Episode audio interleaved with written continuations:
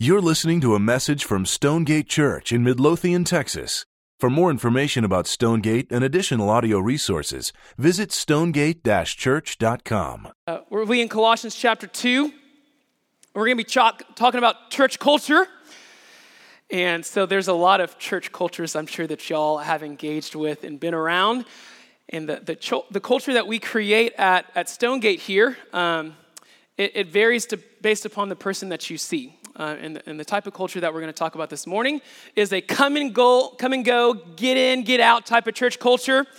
And let me just read you some statistics to, uh, to show you what I'm talking about. 50% of 18 to 29 year olds don't feel they can ask the most pressing questions in church. 50%, that's one out of every two. 43% of women don't feel any emotional support at all from church. So, what type of church culture is that? It's one where you get in, get your Jesus, and get out. And, and hoping and praying that you uh, are never known, that the struggles and things that you are dealing with, um, that you can hide them, and you can go about life appearing okay. And that's where we're at in 2017. And what Paul has to say is a few things about that, and a little bit about the book of Colossians. Paul, as you know, he's a stud. Wrote a good chunk of the New Testament.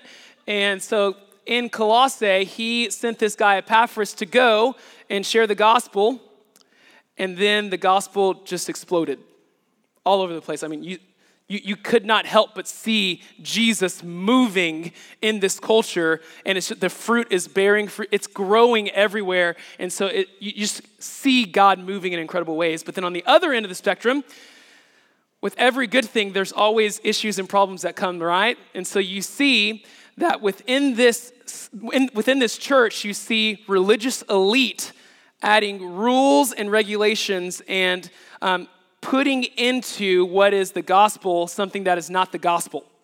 And so they're, they're saying things like, do not touch, do not taste, do not do these things, and, um, and making a legalistic religion rather than making it all about Jesus.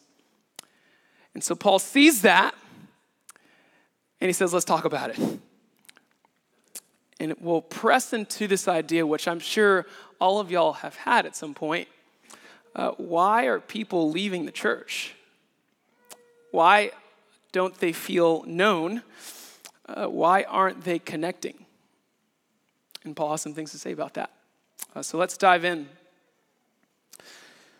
Chapter 2, verse 1 of Colossians For I want you to know how great a struggle. Hold up. Did y'all see that? Paul, super Christian,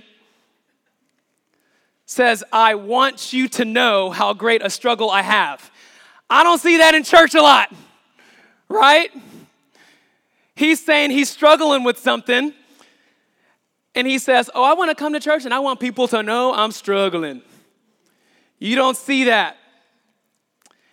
And it's foreign to us because we do a few things rather than what Paul is doing. One, we just decide to hide it, as we've already mentioned. Uh, so you may be like screaming at your kids in the parking lot, and you walk into church, oh, hey, girl, I'm doing good. You know, praise Jesus, you know, going doing the whole thing. And you're like just massive family, like craziness going on, and you try to appear okay, right? So that's one, you hide it.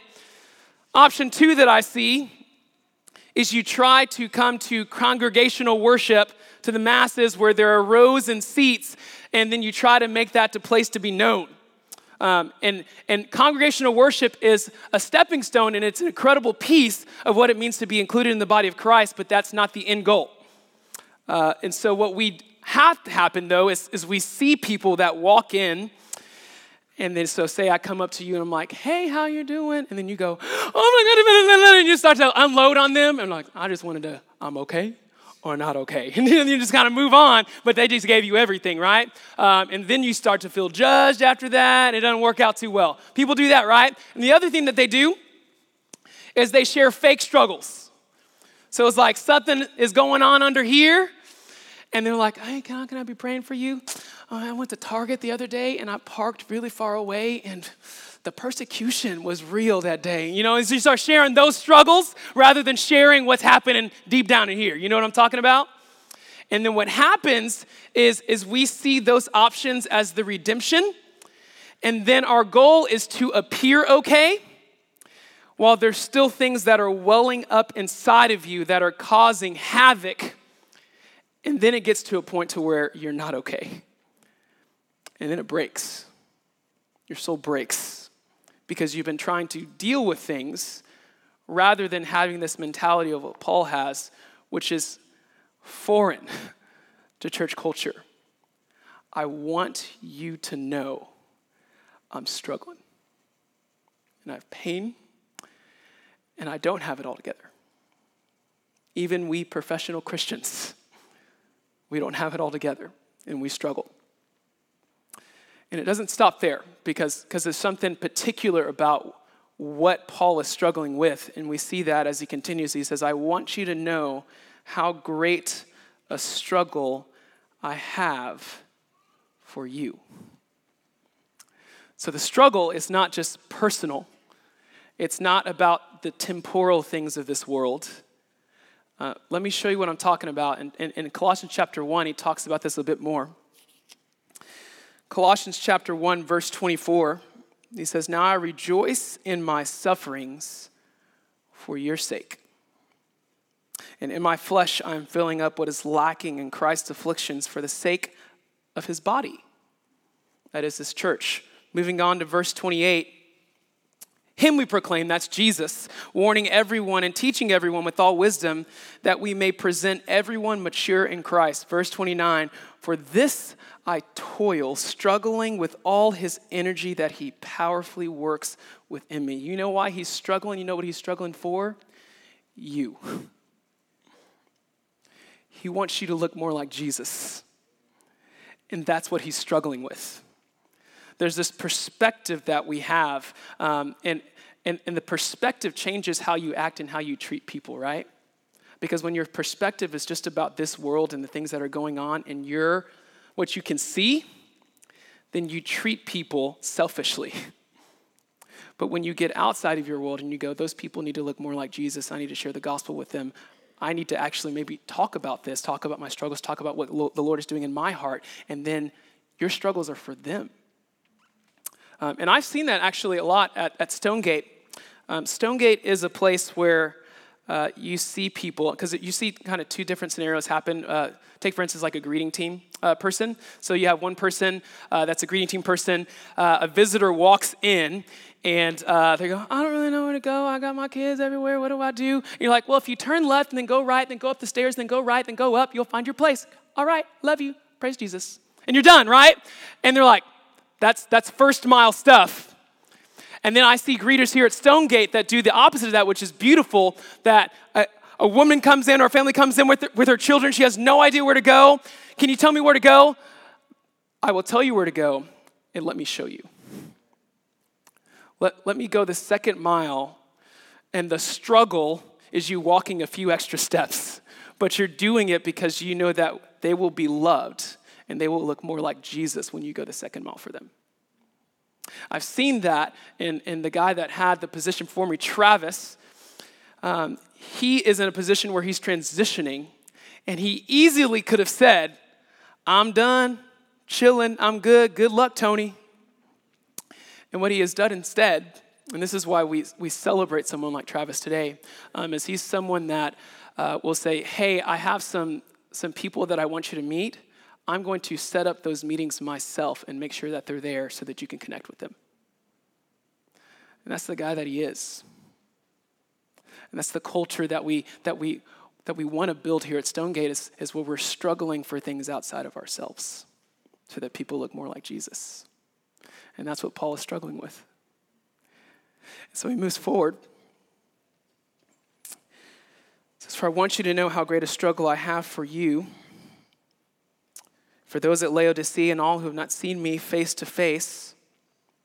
And this is why he wants to do it. This is why he's sharing his struggles, that their hearts may be encouraged being knit together in love to reach all the riches of full assurance, of understanding, and the knowledge of God's mystery. The beauty of sharing your struggles is that it binds us together. And, and you see this filled and covered all through Scripture. Galatians 6 2, carry one another's burdens and fulfill the law of Christ. You get this in 1 Peter. It's actually really neat. A very popular passage, 1 Peter chapter 5. It talks a lot about humility, talks a lot about the devil.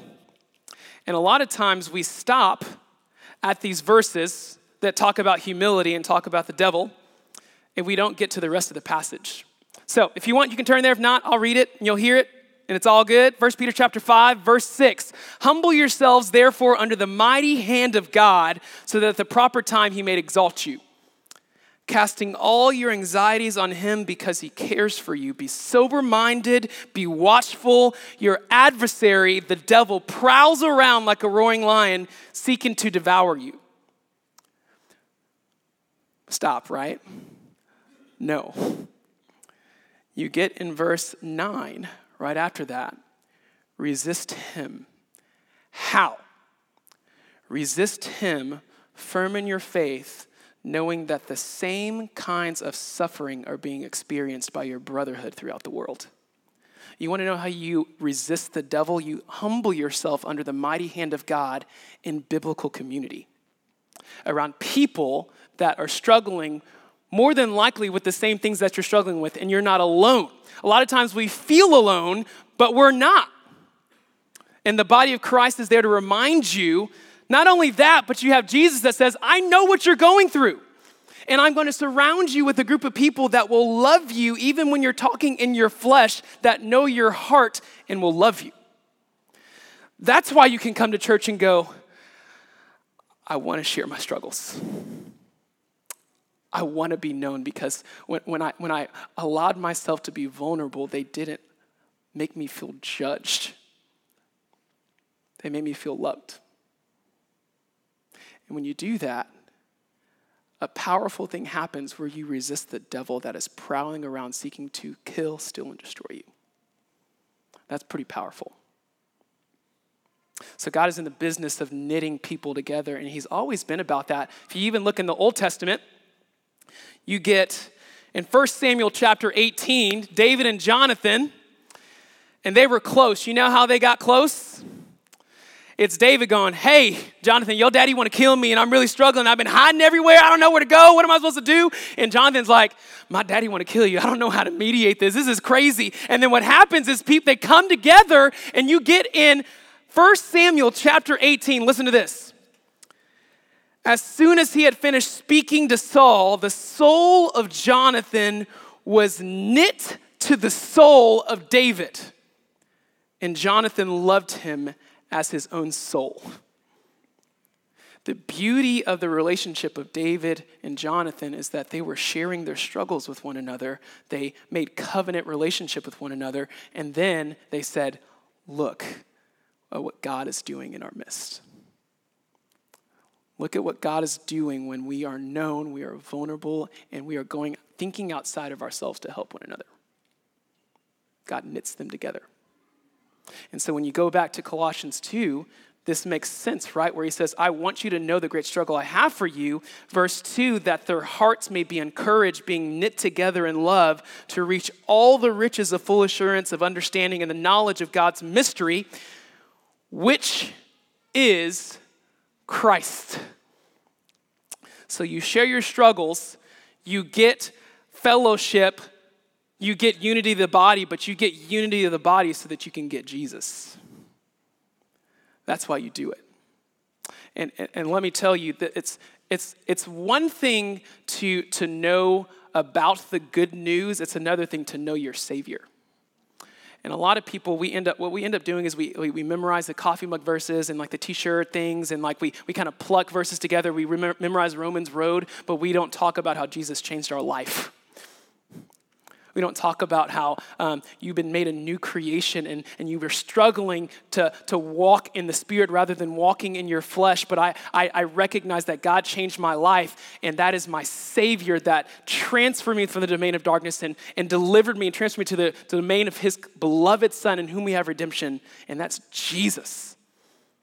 You talk about that. And so, so Jesus does this, right, when he's walking with his disciples, and he's like, Who do people say I am? And their answer is, Well, people say this, and people say this. And, and for us, it's like, Well, the internet says this, and da da da da. And then we flip the question around, and, we, and Jesus goes, Who do you say that I am? Not what the internet says, because we know everything on the internet is true, right? But, but who, like, what has Jesus done to change your life? And then you talk about it in biblical community and you get Him. You get more of Him. And so, so the reason why it's a beautiful thing to, to get more of Jesus is because he says in verse 3 which is Christ in whom are hidden all the treasures of wisdom and knowledge. Oftentimes, we treat Jesus as a last resort once our own wisdom and understanding no longer is bearing fruit. And we get to a place to where we try to muster up and white knuckle this like Christianity thing and we try to get it all together. And then we're like, man, I don't see any fruit. Jesus, can you help me out? I mean, Jesus like, the, the treasures are here. If you are a new creation in Jesus, you can tap into the power that rose Jesus from the dead. You have that, that when he speaks, mountains move. You have access to that. Where he says, all the treasures of wisdom and understanding that are far more superior than your wisdom and understanding, you have access to that. And so when you begin to share your struggles and you think outside of yourself and you're being knit together in biblical community, you get that found in Jesus. And that's why we do what we do.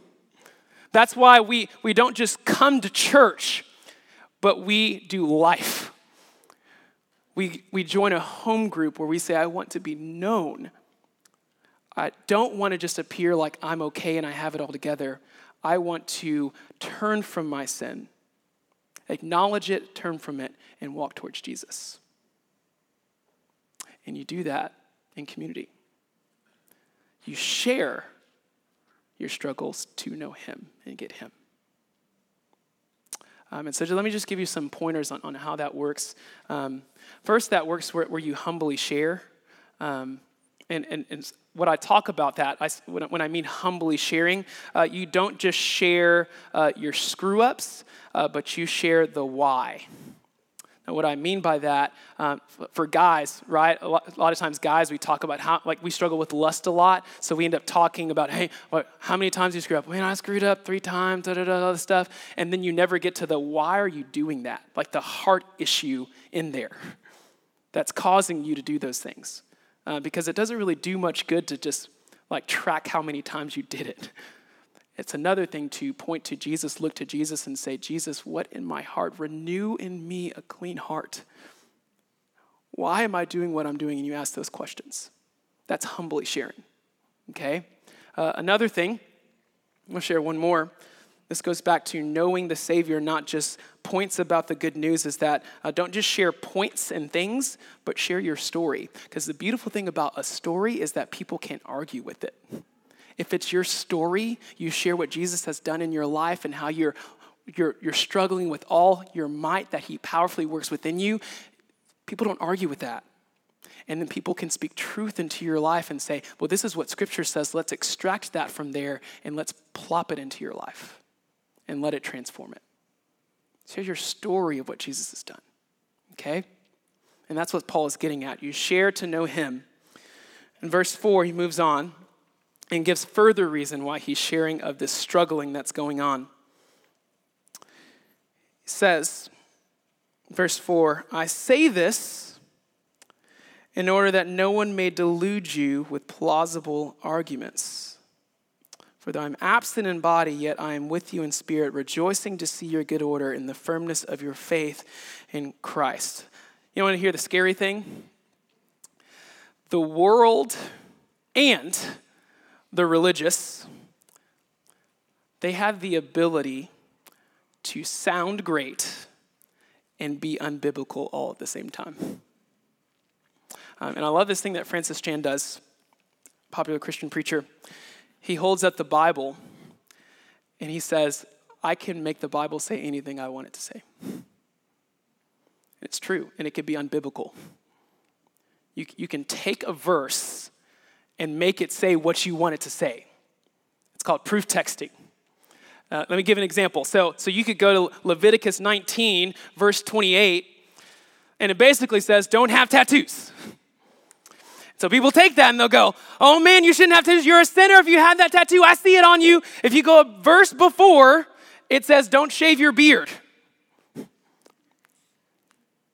Right? You're like, oh, well, no, don't, I don't worry about verse 27. I only like verse 28, so I can condemn people. Right? So you have, to, you have to take scripture in context so that you can understand what it means because, again, one, the internet says something, and oftentimes we believe it, and it sounds good but it's not biblical. And even then, we go to the religious circle, and religious people will say things using scripture, and it's not biblical. You know who also did that?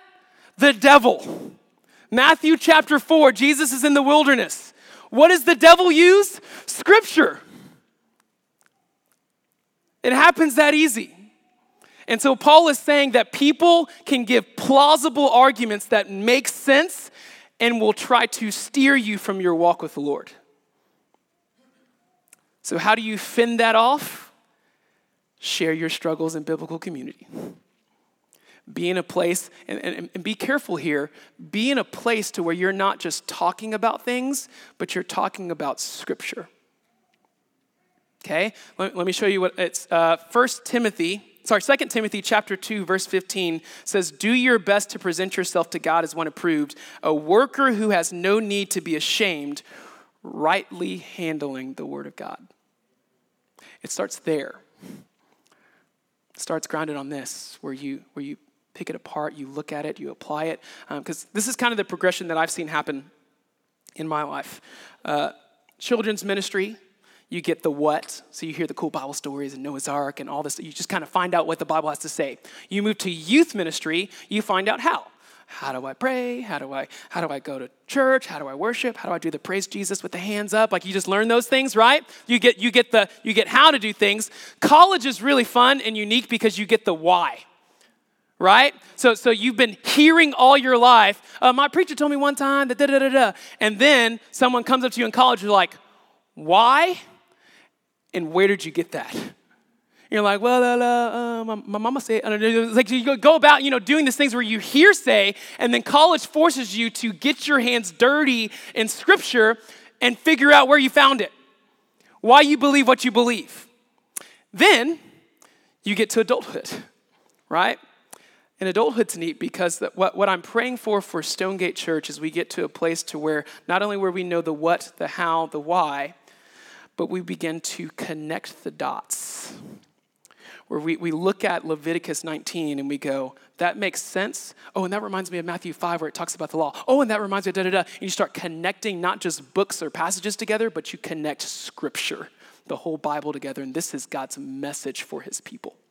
So you start connecting the dots and go boop, boop, boop, boop, boop, boop. And then you go, oh, let me, this is your life right here. This is what I heard. This is what you're struggling with. Man, let me tell you what Jesus says and then you usher it in, you extract the truth and paint it onto their life. That's my prayer. And, this is what Paul is saying. This is, this is how biblical community works, is when you do that. Um, and and the, my fear, Stonegate Church, is that we have um, a delusion about our ability to be deluded. We have a delusion about that. And, and what happens is the same thing that happens to my 16 month old son. He's beautiful. His name's Kai. And what he does, he can't talk. What often happens is uh, Kai will get in this, in this situation where, uh, you know, he's playing with the dresser drawers. And that's bad. And I'm over here, and I'm like, Kai, you shouldn't do that. He doesn't understand me. But I'm like, Kai, you shouldn't do that. And he's like, I'm fine. He can't talk. I'm fine. Starts, he, he opens the dresser drawer once, closes it, and he's safe. Then he goes, I can do this again. Boom. What happens? Dresser drawers go on the fingers. Two second pause, that's when you know it's a bad cry. And he wails and he says in his non talking voice, Why didn't you tell me? I'm like, Bro, I told you. That's bad parenting. But this is what he's doing, right? And so what happens though is we, is we, we dabble with sin. We think we're standing on our own two feet. We don't get hurt or stung or exposed, and we continue to do it. And the scary thing though is even when we get caught, we are scared of or hate the sting of exposure more than the sin itself. And we get to a place to where we get deluded because we think we are all right. We think we are standing on our own two feet because of us and not because of the cross. Because of Jesus willing and enabling things in your life, because of the good works that he had beforehand for you to do. And this is why this is why Paul moves forward and he says therefore verse 6 therefore just as you received Christ, walk in him. Let me read that again. This is good. This is a good verse. All of it's good, but this is good. Verse 6 Therefore, as you received Christ, walk in him. You want to know how you received Christ? Ephesians 2 8 through 10 says, For by grace you have been saved through faith and this is not your own doing. You cannot boast in any of it. And he says, You know how you received Jesus? The same way walk in him. You may not boast in any of it. And the reason why, you want to know why people aren't connecting in church? Is because we have people that walk around boasting in their maturity in Christ, thinking that it's of themselves. And then casting judgment on someone that hasn't gotten it yet rather than loving them. And we're not getting the fact that not only does Jesus save us, but he sustains us, and it's all glory to him. None of yourself. None of yourself. And so we have, to, we have to get to a place to where we're humbled by that, where, where we're humbled uh, by the fact that, that he saves and sustains. And you can't boast in any of it instead of uh, what, what 1 Corinthians chapter 10, verse 12 says, um, and this is the warning that Paul, I think Paul is giving. He says, Therefore, let anyone who thinks that he stands take heed lest he fall. If you think you are standing on your own two feet by yourself, beware. You will be humbled. Beware. Because the truth of the matter is, Jesus saves and sustains. And he moves forward in verse 7. And this is how you know. There's a bunch of verbs in verse 7. You get rooted, rooted and built up in him and established in the faith just as you were taught, abounding in thanksgiving. Look, look, look at all those verbs. They're passive. Rooted, built up, established, and taught. You know what that means? In order for you to walk with the Lord, you need help. You need the body of Christ to help you, and you need Jesus to help you.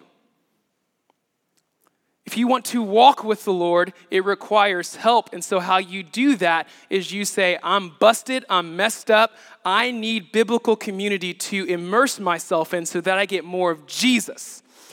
And that's how I get the help. That's how I walk with the Lord because He is the one that gets me to be rooted. He builds me up. He allows me to learn the things that I need to learn through the Holy Spirit. It's through Him. So, a lot of us, what we do, this is the part going back to church culture, we get to a place to where we think this is just church. Get in, get your Jesus, get out. And, and let me tell you a neat story about um, how what it's supposed to look like when it's different. Um, I, the, there's a group, the Parish Home Group. Um, they are they're a great home group, and they've been they've been doing this for for for a minute. And they have the Vaughns that uh, that are about to actually plant, which is neat. But I had a regional meeting with them, and I just asked Robbie, and I said, "What what kind of connected you to Stonegate? Like, why why did you why did you decide to come here?" And he goes, "Well, the moment that I knew Stonegate was the place to be, is when I was visiting the parish home group, and John Owen, he spoke up, mind you, the leader spoke up and." said, I am struggling to discipline myself to read God's word. The leader to his group says, I'm struggling to discipline myself to read God's word so that I can shepherd y'all better. And then the light bulb went on, and he said, This is the place that I need to be. This is biblical community. This is what it means to be known because if I have the leader that, that is not being self righteous, but actually is just confessing his sin and say, I want to do better so that I can shepherd y'all, this is a place that I want to be.